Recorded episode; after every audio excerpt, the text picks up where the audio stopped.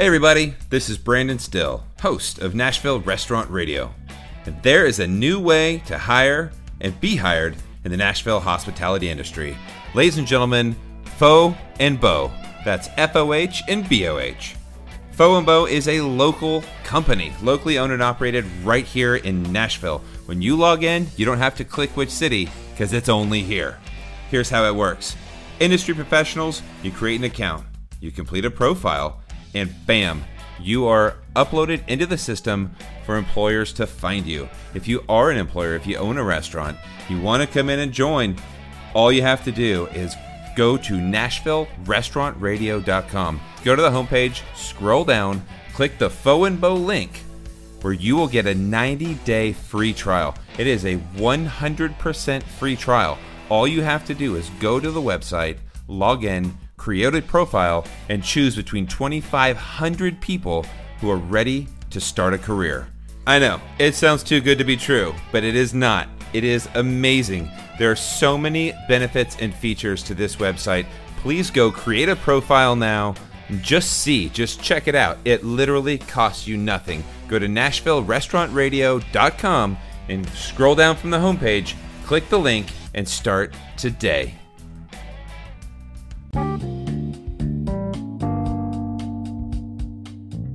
Welcome to Nashville Restaurant Radio, a podcast for and about the people of the Nashville restaurant scene. Now, here's your host, the CEO of New Light Hospitality Solutions, Brandon Still. Hello, Music City, and welcome to Nashville Restaurant Radio. My name is Brandon Still, and I am your host. And I am just so excited today I'm excited for Fo and Bo coming on as a sponsor. And you know what? We went over that entire website today, and it is just amazing. If you haven't checked it out, if you haven't heard about them, it's just the coolest platform. No resumes, no weird, no awkwardness. You can record videos if you're somebody looking for a job to kind of showcase who you are and your talents. Uh, it's just a unique new way to hire and be hired. So go check it out. Again, it's really amazing. Today on the show, our guests are Jeff and Jenny Pennington, and they are the owners of Pennington's Distillery, and also happen to be friends of mine. I uh, known Jeff since I was a kid. We grew up four houses away from each other. Used to TP each other's houses when we were kids, when that wasn't like a, an offense. We just kind of had fun doing it and uh, it was really nice to catch up with them. I cannot wait to release the video for this episode because they are literally on a boat. They are on a boat driving around on vacation, a working vacation, they said. And uh, we have a really good conversation. We get to talk. It's kind of another love story episode where you got a husband and wife that own a company, and uh, we get to hear all of that gushy stuff, kind of the the rest of the story, if you may. But I do want to quick before we get into that, tell you a little bit about Springer Mountain Farms Chicken because uh, because they're an amazing sponsor of mine. All of their farms and facilities are family owned and operated, and they're conveniently located within a 60 mile radius of their home office in northern Georgia. This enables them to provide their customers with the safest and highest quality products possible. Go check them out, springermountainfarms.com. Uh, I have started a new page on the website called Sponsors, which kind of talks about who is sponsoring the show and what they mean to us. And um, there's also a listener supported page if you want to help create uh, better podcasts for me. If you want to help donate to help me make this a better podcast for everybody, I would greatly appreciate it. So we're four minutes in. Let's get going. Let's talk with Jeff and Jenny Pennington from a boat. We are joined with Jeff and Jenny Pennington of Pennington Distillery. And you can't see them yet, but you will be able to see them shortly. And they're on a boat. Welcome, guys. Hi. Hi. It's kind of fun. I my first time being on a podcast while talking to people who are actively driving a boat. We're going very slow and safe. We're going. Well, we're going to that's- switch like city speed. The no wake zone's my favorite zone. That's a uh, that is the definition of multitasking. So you guys, I know both of you, independent of you guys knowing each other. Jenny, I think we went to the same high school. Did you go to Centennial? I did. I went to Franklin with Jeff and then transferred to Centennial when it was built. So I was there. I was the class of '97. Were you class of '98? Yes. Okay. No, you So I were the think you were first- like Class. I was the very first graduating class at Centennial, yes. And Jeff, right now, if if I sit, I'm sitting in my office. If I look like this, I can see the front door to the house that you grew up in. Are you? Are you? Uh, you, you live in your old house? I live two houses down, How funny. so I That- walk through my backyard. I can get to my parents' house. So I live like literally. I can see the front door. If I do this, I can see the front door. I live across the street and one house over to the left. Does your parents uh, still live in the same house? They do. That's awesome. Yeah, so we have a they have a pool, you know, and um, we now have a trail I built through the yard that goes up through the backyard to the pool. So that it's amazing. It's like having a pool in our backyard. Did. Stephanie graduate from Centennial or did she stay at Franklin? Stephanie got uh, she went to homeschool and she went uh, you know she was like a professional model and then she came back and wanted to go to school quickly. And so she graduated in 97 with me. She um, was homeschooled and uh, then she went to mtsu so um so you guys i know you both like i said independently and when you guys got together and got married i was just like oh my gosh what a perfect couple because you're both hustlers like everything that i've known about you being in this industry is that you're serial entrepreneurs and that you you get it done. Um, jenny tell us about your history and kind of what you did post high school. So I graduated from MTSU and I had been interviewing with some liquor distributors and was offered a job on Saturday, I believe, my graduation day. And on Monday, I started my career with Best Brands, which is based in Nashville. It's a wine and spirits distributor. And I was hired as a telemarketer. So that's the person that sits in the office and you basically call the accounts out in the middle of nowhere where they don't want to send a physical rep there.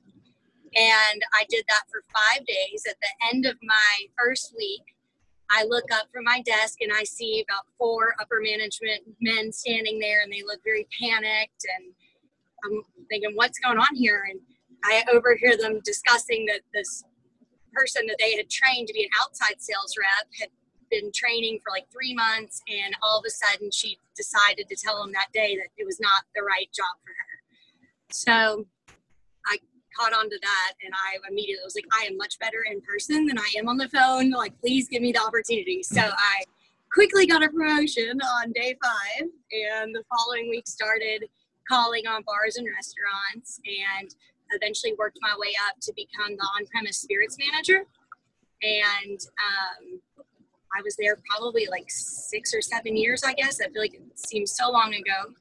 Um, and Jeff and I had started dating at this point. He had left Horizon Wine and Spirits, which is now Empire. He started a digital advertising company. It was called DDD, Dynamic Digital Designs, and he had screens in all the bathrooms of like the top restaurants in town.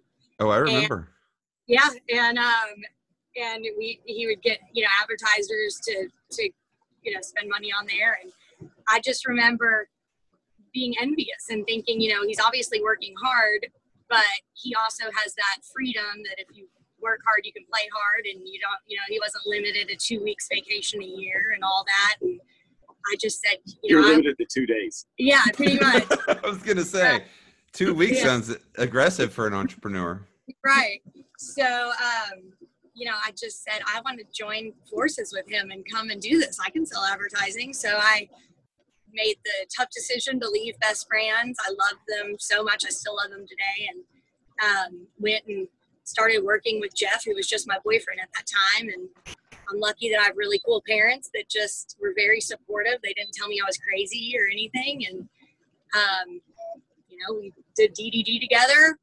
I think two weeks before our wedding, we got a phone call from a local company, it was a Inc. 500 company, and they said we've been watching y'all. And we're interested in buying your business. And you're like, wow, it's not even for sale, but great because we were really tired of selling advertising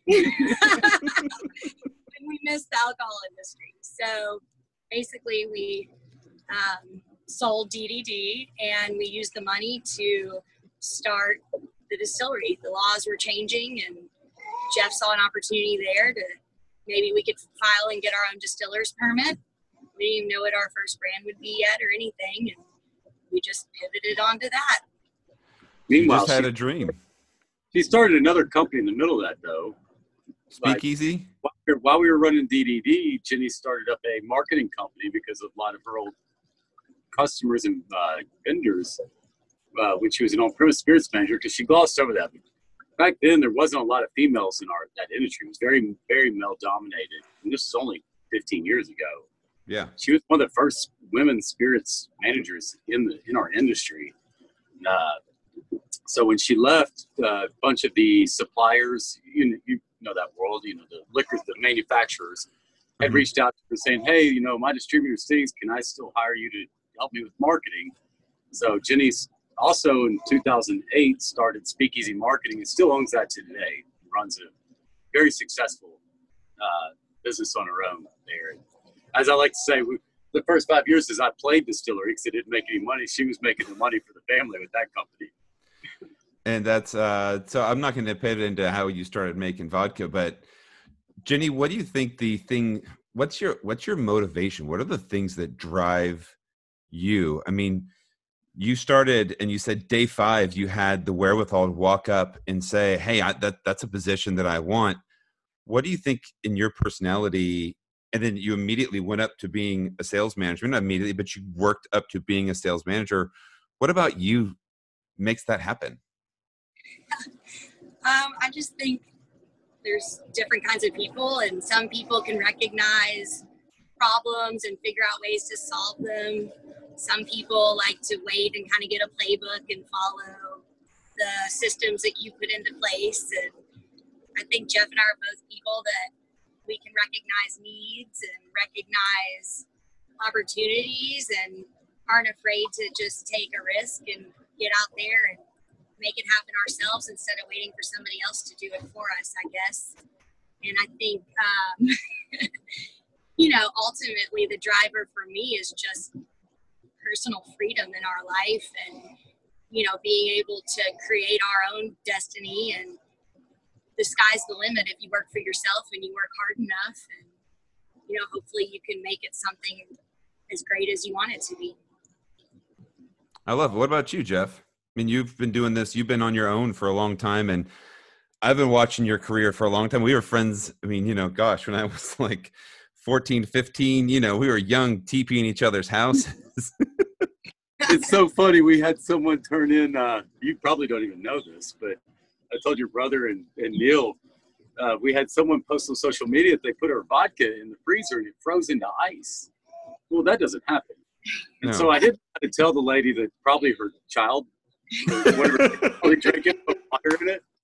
And I told Justin, I was like, the only reason I know this because I got caught doing that He's like, you did? I go, yeah. And I remember I told him it was Brandon Steele. Him and his friends came over. it's like, like I was trying to get out of it. I was like, uh, but uh, yeah, we. I just like the freedom.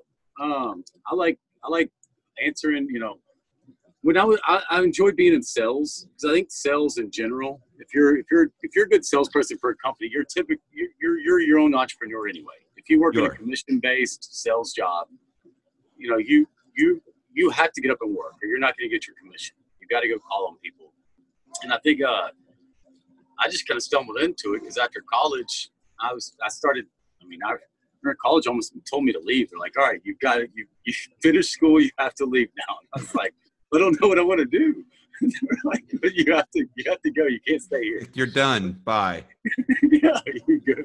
So uh, I started. I pulled out the newspaper and looked every job that sounded interesting or that I wanted. To, I thought I'd be it would be fun. Uh, required two to four years sales experience. So I figured at that point I was like, well, I better go get some sales experience. So I did the same thing. I reached out. I was bartending at the time, so a couple of the guys who would come in and sell us booze was like, "You're in sales." So I figured out the distributors sell liquor, and I was like, well, that sounds like fun. So I put a bunch of res, put a resume together. The only resume in my entire life. So that one Me resume, and uh, I sent it out. And I same thing. I got hired while I was still in, well, about two weeks left in school, um, and started literally the following Monday. And I did that for eight years and realized I loved being in sales. I actually started at the bottom, started POS, just stacking cases in liquor stores for about six months. took her five days to get promoted. It took me six months. She's obviously a lot smarter. Um, but uh, after about six, seven years, I just realized I love sales. I loved getting out. And I realized if I could sell booze, I mean, I sold a lot of products. You've been in sales. You sell a lot of products you like, and then you, you have to sell a lot of products where you, you feel bad. You're like, I don't want to sell this to someone. Uh, Yeah, no, I. You know what's funny because I don't want to interrupt you. The uh, when I got out of kind of the restaurant game, um, I did my level one sommelier in 2003, and my wife said, you know, hey, I don't want you in the restaurants full time, and I said, great, well, I'll get into liquor sales. And the idea of just me loving wine and loving spirits and loving booze was tough because I was like, I don't want to have to walk in somewhere and say, no, I think this Crane Lake is a great wine. Like, I, I felt like my integrity would be lost if I felt like I had to hit quotas. I could do that with food. I can say I need to sell lettuce or I need to sell, you know, zucchini and squash. There wasn't brand specific, but you know, I didn't want to have to do that with with booze. it's true. I mean, you feel guilty in a way. I mean, I enjoyed selling stuff and I enjoyed going because I always saw what I t- tell our salespeople now is look, a good salesperson acts like a consultant, not a sales rep. Hundred You know, your job is to help them make money and be more successful, hopefully using your products. Um, and some places just aren't a fit to some products, and some are better. I mean, I started in wine, just like just like you, and there was some great wines we had in our book, but I don't want to say the company didn't let us do that, but we had big companies who we had to answer numbers to, and I had to sell brands that I just didn't believe in, or not that I didn't believe in, but I knew there was better, pro- better quality wines or better juice. I always tended to like the small wineries, the family-owned wineries, the, the ones that had good stories. Yeah, And- always. And my bosses would come to me and they're like, "Hey, your sales numbers are great, but you're not hitting these core brands. You're hitting all these." And so I realized, man, I want to sell. I like selling, but I want to sell stuff I want to sell, and Your passion. and that I'm passionate about. And so I I kind of decided to start writing a business plan. I wrote about four or five different business plans of things I could go out and do, and um, kind of landed in the advertising. I, I really believe that digital advertising was was the future. It's starting to come along now and be more It was ahead of his time. really ahead. I mean, actually, the whole business model started as a uh, a wine sommelier uh, tablet, but this was before iPads. Oh wow. So I had gone to a restaurant in Vegas that had their wine list all digitally on these little pads, and you could do all, you know, look through all the wines. I thought it was so cool. So I started working on a wine kiosk that you could put in restaurants, you could put in liquor stores, and the whole basis was you could say, I want a 94.1 from Spain that's under 20 bucks, or I want a Sauvignon Blanc that pairs well with this fish that goes here, or you know, you, there was probably about 20 different search criteria. This, you know, really kind of the beginning of Google. So I mean, um, and I figured out that all the three first three digits of the codes told you the supplier, so you could do that. And I'd hired a, a developer to do it, and spent about six months building it. Uh, and then I realized that the the the equipment was so expensive because there was no iPads back then. So to get like heavy duty pads that could go to each table, they were like fourteen, fifteen hundred dollars a piece. Now you could go get touches for two hundred a piece. And so went to restaurants and realized it's very uh, capital intensive. So I was actually in the bathroom at Red Door one night reading the graffiti ads. You know, I like, don't know. I've never been there before. and it hit me. I was like, man, I can memorize every graffiti ad that ever was. like, Yeah. you, I mean, they're just memorable because you're stuck, right? The old rule, you got to look forward. And so I was like, you know, what if we put these in a digital version, just in the bathrooms, and and uh, and so I tested it out at a couple restaurants, and we sold out the advertising in like four days for the whole year. I was like, well, that worked. So kind of like every entrepreneur, you pivot to where the money is. Yeah. Uh, and unfortunately, the, the, the passion part of it was the wine kiosk model that some people started doing. And I'm glad I didn't go that route because I saw about four or five of the companies start doing it, and it didn't work like I thought it would. I guess people just didn't use it. But uh, yeah, that's kind of how I got there until you know, and then. And we uh, we actually we went to Europe when we sold that company. We were gonna as we started the distillery, we were gonna try to find a brand in Europe that we could import and sell. And so we traveled around for about three weeks and went to every kind of bar from France to Turkey to Greece to Sounds Uh, terrible. yeah, Britain, and uh, everywhere we go, we realized they got big brands too. There's no small brands. We'd say Tennessee, and no matter where you were, anywhere in the world, they knew two things: Jack Daniels and Elvis Presley. So we that's when we pivoted and said, well, we need to make our own our own whiskey and our own whiskey cream. So All right. Well, you you've you've set it up well for me to move in that direction, but I'm not I'm not going to take the bait. I'm going to come back. I'm going to go back to Jenny, all right, and I want to know I want to know more of the backstory, right? And we're going to get to Tennessee, the Whisper Creek, because I, I love that story. But I want to know more about your dating and your uh you guys have sold this you guys are traveling you sell the company and when did you know that you were going to marry jeff Well, not in Mrs. Redmond's history class our freshman year of high school. um, we went off to different colleges, never yeah, never dated in high school, but we were friends. We were in the same grade and had, you know, same group of friends, same circles, all that. So that was, I think, important because we obviously are rooted in a friendship. Um, so after we graduated college, we both, you know, landed these jobs for distributors, competing distributors in Nashville. And it was super exciting because it, like Jeff said, A, there weren't a lot of women B, there weren't a lot of younger people in general. So to run into my buddy Jeff, that's doing the same thing I am, was a really great moment because here's somebody, it's a peer, you can relate to them, you know, you guys are both out there hustling. So we started, you know, kind of rekindled that friendship and would hang out, you know, there's every time a new restaurant opened or a bar, we'd both be at that event or whatever. And we just Yeah. naturally gravitate towards each other. And um, I guess it started getting, I don't know if I knew I was going to marry him, but the first time I knew that I liked him, um, I remember I was parked on uh, Lower Broadway, which is impossible now, but you used to just be able to park out there and go in and get the order from Tootsie's and all the bars. And I was sitting in my car on Lower Broadway and I was like punching orders or something. I look up and Jeff is walking across the street, you know, down Broadway on the other side. And at Empire now, um, they made the guys wear like a dress shirt and a tie. and so he's got his, you know, rolling bag and his tie on. I think he had a supplier with him. And I just remember looking up and seeing him and be like, man, he's like hot. Why have I never noticed?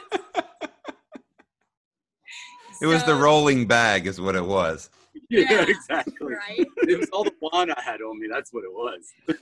No, I was too competitive. I'm like, get, that bag is another brand. That's what I was gonna say. I was gonna say she started dating me so she could start stealing all my business. She was competitive. well, you know, you got to seize opportunities. But um, so then I knew, and then it was on like gangbusters. I mean, then it just kind of shifted and it did become romantic. We dated secretly for a long time. I mean, how long? Like six months? It felt like a long time. Um, now I feel like what was that like at industry parties Yeah, it Yeah. was a big industry no-no then. Um, Now you can now you can you date the person marry next to you, your each other. boss. Yeah, it's fine. oh wow it was a huge deal and i remember like feeling like that little girl on that movie uh, father of the bride where she's like i met a man and i'm in love yeah oh where i had to go to my bosses and be like i'm in love with jeff pennington from horizon and they're like so Such a double standard. Remember, her bosses. We we decided to tell our bosses on the same day, and my bosses were like, "Oh man, awesome! Go get her price book. Get all her info." Her who'd you, who like, was "Oh that my tyler God, she's gonna she's gonna give away everything. She's gonna do this. And it was so the opposite. she was the one working me half the time. that's so funny so, so yeah so jeff how'd you propose Oh gosh. down here down here. Uh, you know, I uh, her parents were really awesome. Her dad, but you know, when I thought when uh, she told them that she was going to leave her job and go work for a guy she was dating, that they were going to, I was going to get a knock on the door late at night one night. Like, with, but they they were so supportive, and uh, I actually called her dad, and we were coming down here for vacation, and he had a bunch of other ideas. He was going to fly a plane and drive a boat and all this stuff. Hide it in a bottle Yeah. on the beach. Actually, it just took lunch and and uh, she loves key lime pie, so I I I had him put it with the key lime pie, and about everything that could possibly go wrong went wrong. She was Nice. like, all, she's like, I'm not hungry. I don't want to eat. I was like, we're going to eat. And then she was like, there, like, let's just sit at the bar. I was like, let's get a table. She's like, I don't want to get a table. Let's just sit at just the sit at bar. the bar? I was like, is so oh, funny. and then at the end of the dinner, she loves key lime pie, like obsessed with it. I, I'm not a key lime pie. And I was like, you want some key lime pie? She's like, no. I was like, I want some. She goes, you don't even like key lime pie. Like it's the first day of vacation. Like, do we have to start by eating dessert at lunch? No, I'm like, we're you know? some key lime pie. and then the guy, have you ever put a, have you ever seen any restaurant put caramel on key lime pie? I don't know. I mean, he's still not over this. I still don't get it. I, I give the guy the ring. I was like, hey, I want you to put this with the pie at the end. So he puts it on the pie, and then he takes caramel drizzle and drizzles it all over the ring of the pie. I'm like, what the world? On top of the ring? I get she comes out, I get down on the knee, I'm trying to clean the ring. She's like, it's good, just put it on.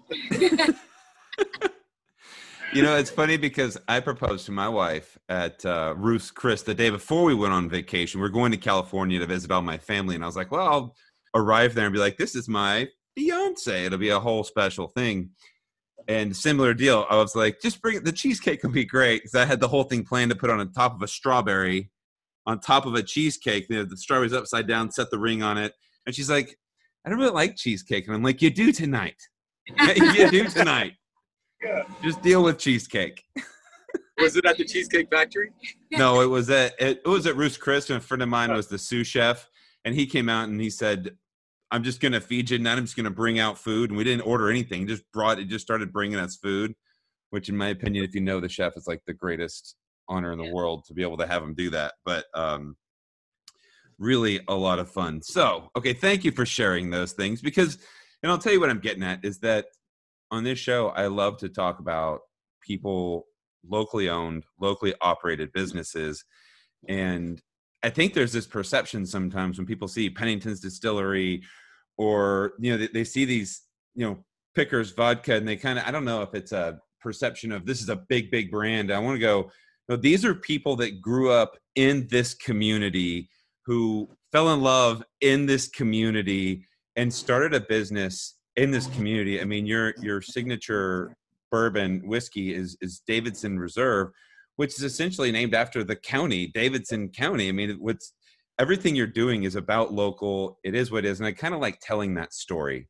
And so, thank you for for talking about it. And if you, for those of you who are listening to this only, I'm still looking at them on a boat. They're, they are they are still driving a boat while talking, and I am getting more jealous by the minute because y'all are this. You're probably having the most fun of anybody who's been on the podcast. It's beautiful. It's like we're, we're going idle speed. I got it on a little auto thing. So just the only part I hope when the boats go by, it's not too loud. But I haven't heard one boat go by. I see every once in a while you guys start rocking back and forth. I see a little bit of wakes, but it's not too bad. yeah. I feel like I'm right there with you. It's funny So you say that. I hear that all the time. People like we, we go to places like, oh, you know, you're going to a big place. Like, yeah, that brand just we like it, but you know, not enough people know what it is. And then I'll go into someplace like, man, that brand's too mainstream. Like, yeah, we're I'm like, like, I wish it was mainstream. You're like, no kidding. Like, please. right. So what we what about that? Like, what is your? Do you get that a lot? Like, I mean, what would you tell people? Well, it just depends on the brand. I mean, you know, when we first came up with the idea of Whisper Creek, that you know, we always we wanted to do whiskey. You know, we knew we wanted to do a Tennessee whiskey. That's we, we really truly believe that in ten years there could be twenty to thirty very successful Tennessee whiskey brands. You know, just like Kentucky has bourbons. Um, but we it was really important to us that we could make our own distillate and we could make you know put our own stamp on it um, and not have to be dependent on someone else's supply. But that takes money. So we could actually Jenny came up with the idea of Tennessee sipping cream when we were in Europe because everywhere we go see Jack Daniels, we realized there's Bailey's and started doing a bunch of research. We're like, you know, Bailey's is 90% market share. There's no American one. So we, Jenny came with the idea of Tennessee sipping cream. And every, as Jeff said, every person knows Jack Daniels on planet Earth. Basically, they know Tennessee because of Jack Daniels, where people might not know what California is, but they yeah. know Tennessee. I mean, that's amazing. They're synonymous for sure. So it kind of seemed like why not try to pair those two things? You've got, you know, apparently a lot of people like drinking cream liqueurs, and they all know Tennessee, so let's make a Tennessee version. We I used to call it the gallows shotgun effect, right? Figure out three brands, shoot against the wall, see which one sticks, and you got one, right? And, yeah. And uh, it's very expensive, so we didn't have a lot of money. We had, we had just enough money to uh, from the sale to start this, and so we decided to kind of do what we call the rifle approach. Let's pick one brand and do it really well and take it out. And uh, it was it was a lot easier back then because you only have one SKU, one thing, you know, eight widgets to to worry about um, from components and dry goods parts and and uh, we actually when we started our only promise was we would never sell vodka. That was like our promise to each other in 2012 she hates when i admit that but that's what like cause we were she had sold SKYY and i sold absolut we were so tired of selling flavors every week yes. and yeah like you know, in the brand. 90s and 2000s that's all it was right you go into a bar and there's 400 flavored vodkas and like five whiskeys and that's what I'm talking about. If you sell booze, if I went into that business, I got to walk in and say, "You need blueberry Stoli." I have to walk in somewhere and actively sell that, and that's hard to do. And after you do that enough times, you're like, "I don't want to ever do that again." And then it started turning to cotton candy and Fruit Loop and whipped, and it was just it was getting old. And so that's what that was one of the reasons we're like, you know, we can do this. And, and actually, after about three years of Whisper Creek, we got it. We've gotten it out to about 37 states and Canada and Mexico, a couple other countries, and realized that with one SKU and one product, you know, no matter how good it is or how cool the, the, the branding is that Jenny put. I mean, Jenny's done all our branding and design for all our packagings, and I think it's some of the best branding out there. I think that's one of the reasons people think it's big brands is because of how professional and well the branding's done from Jenny's It's side. it's really really well done. You guys, I mean, kudos. It it it's amazing. You guys have done a fantastic job. And so then in 20, what was it, 2013, we were at Tales of the Cocktail. And we were thinking about we need to do another brand. We need to find something else to kind of make some more, you know. No, we decided to kind of shrink back in, not be so far, you know, try to stop focus on 37 different states and what can we do to build a little bit bigger book here. And we kept kicking around. We didn't want to move to moonshine because everybody was doing moonshine. And we were actually at a bar with the Alibi, I think it was, late night We were Don't in admit, New Orleans we're at at the Prince, of the Cocktail. and somebody walked in with one of those shirts that says vodka pays the bills. And I looked right at Jenny. I go, "Did you see it?" She goes, "I saw it." we were both just like, probably because we've been at Harris all week, like losing our asses, you know, and we're like, God, we're broke, and we got another three days here. God, we gotta start making money. so that's when we decided, you know, you know what? And so we came back home and started doing research. And when we sold vodka, you know, people didn't drink American vodka. Most people don't realize that Tito's been around for 23, 24 years. Everybody thinks it's like a six, seven year old brand. You know, there was decades that you couldn't give it away or any other. I mean, if it wasn't imported, nobody wanted to touch it. SKYY even made the bottle blue and added a Y to make it look imported. And uh, so we did some research.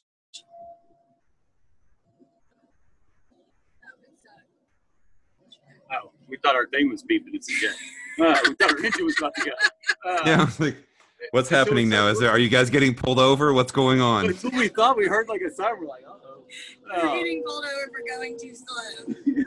Yeah, I I I, I would have had it all on tape. Uh, and so, uh, what was it? We where was that? Oh, so we, we came back home. We started doing research. We started realizing that people were Americanizing with their vodka, just like whiskey. It was Tito's, it was Deep Eddy, it was New Amsterdam, it was Kraft. So that's when we decided, well, you know, two of the biggest vodkas in the country come out of Austin. You know, Nashville's pretty cool. We think so. At least we're born and raised here. So we kind of had a joke at a little slogan we put up on our thing. It says our music's better than Austin, so so, so should our vodka. And, uh, we decided to come up with uh, Pickers vodka. We went around and around with the names for a couple years, and Jenny kept pushing. You know, she had Pickers, and and I was like, I don't know, and you know, because we had a double play with music, but finally, after about six months, realized it's easy to remember, and so that's how we came with that. And, and then recently, we finally got to go with our whiskey, so kind of filled out our portfolio and having a lot of fun, and kind of where we're at now. So I know I the Davidson Reserves uh, doing well. I assume you I guys mean, are having fun with it. Yeah, it's really easy to sell something you don't have a lot of. So, Yeah. you know, um, yeah, we're really excited. You know, uh, we've got a great sales team, got great uh, kind of management team that's kind of come over, and we've had some change change in that over the last year. But um, you know, Davis Reserve, we launched it. You never know, right? You work on this whiskey for five, six years, and you hope that it's good. And we tasted along the way, and we felt good. And we had some great people that came in the beginning and helped us. Some really big master distillers from Kentucky, and so we were confident. But you never know how it's going to be taken. And you know, during this whole COVID times, since we're calling it now, um, we received two of the biggest awards you can receive in spirits, and we really haven't gotten to promote it. So we're, you know, we're, we're really excited. We we just won San Francisco's double gold and best in class. which is- Wow, that's like the Olympics spirits competitions. And uh, that's congratulations. and then Beverage Tasting Institute gave us uh, 94 points in number three North American Whiskey of the Year. I mean, right below us is Eagle Rare and Blanton's. It was like, so, but yeah, the- that's you know, good but- company. and it it feels really good. You know, we're not, like you said, we don't have a ton of it, so it's easy to sell something like that. But we also haven't really gotten to be able to promote that much because the restaurants and the bars are all closed, and that's what you need. And that's what stinks right now is the struggle with the on premise. You know, we, we, our retail's been good. It's been really, really solid because people are not stopping drinking; they're drinking more. Yeah, but you know you, you build brands at on premise and right now with the on premise where they're at it's made it tough to promote that. Uh, and so uh, what was it we where was that? Oh so we, we came back home we started doing research. We started realizing that people were americanizing with their vodka just like whiskey. It was tito's it was deep eddy it was new amsterdam it was craft so that's when we decided well you know two of the biggest vodkas in the country come out of austin. You know nashville's pretty cool we think so at least. We're born and raised here. So we kind of had a joke at a little slogan we put up on our thing says our music's better than Austin, so so, so should our vodka. And, uh, we decided to come up with uh, Pickers vodka.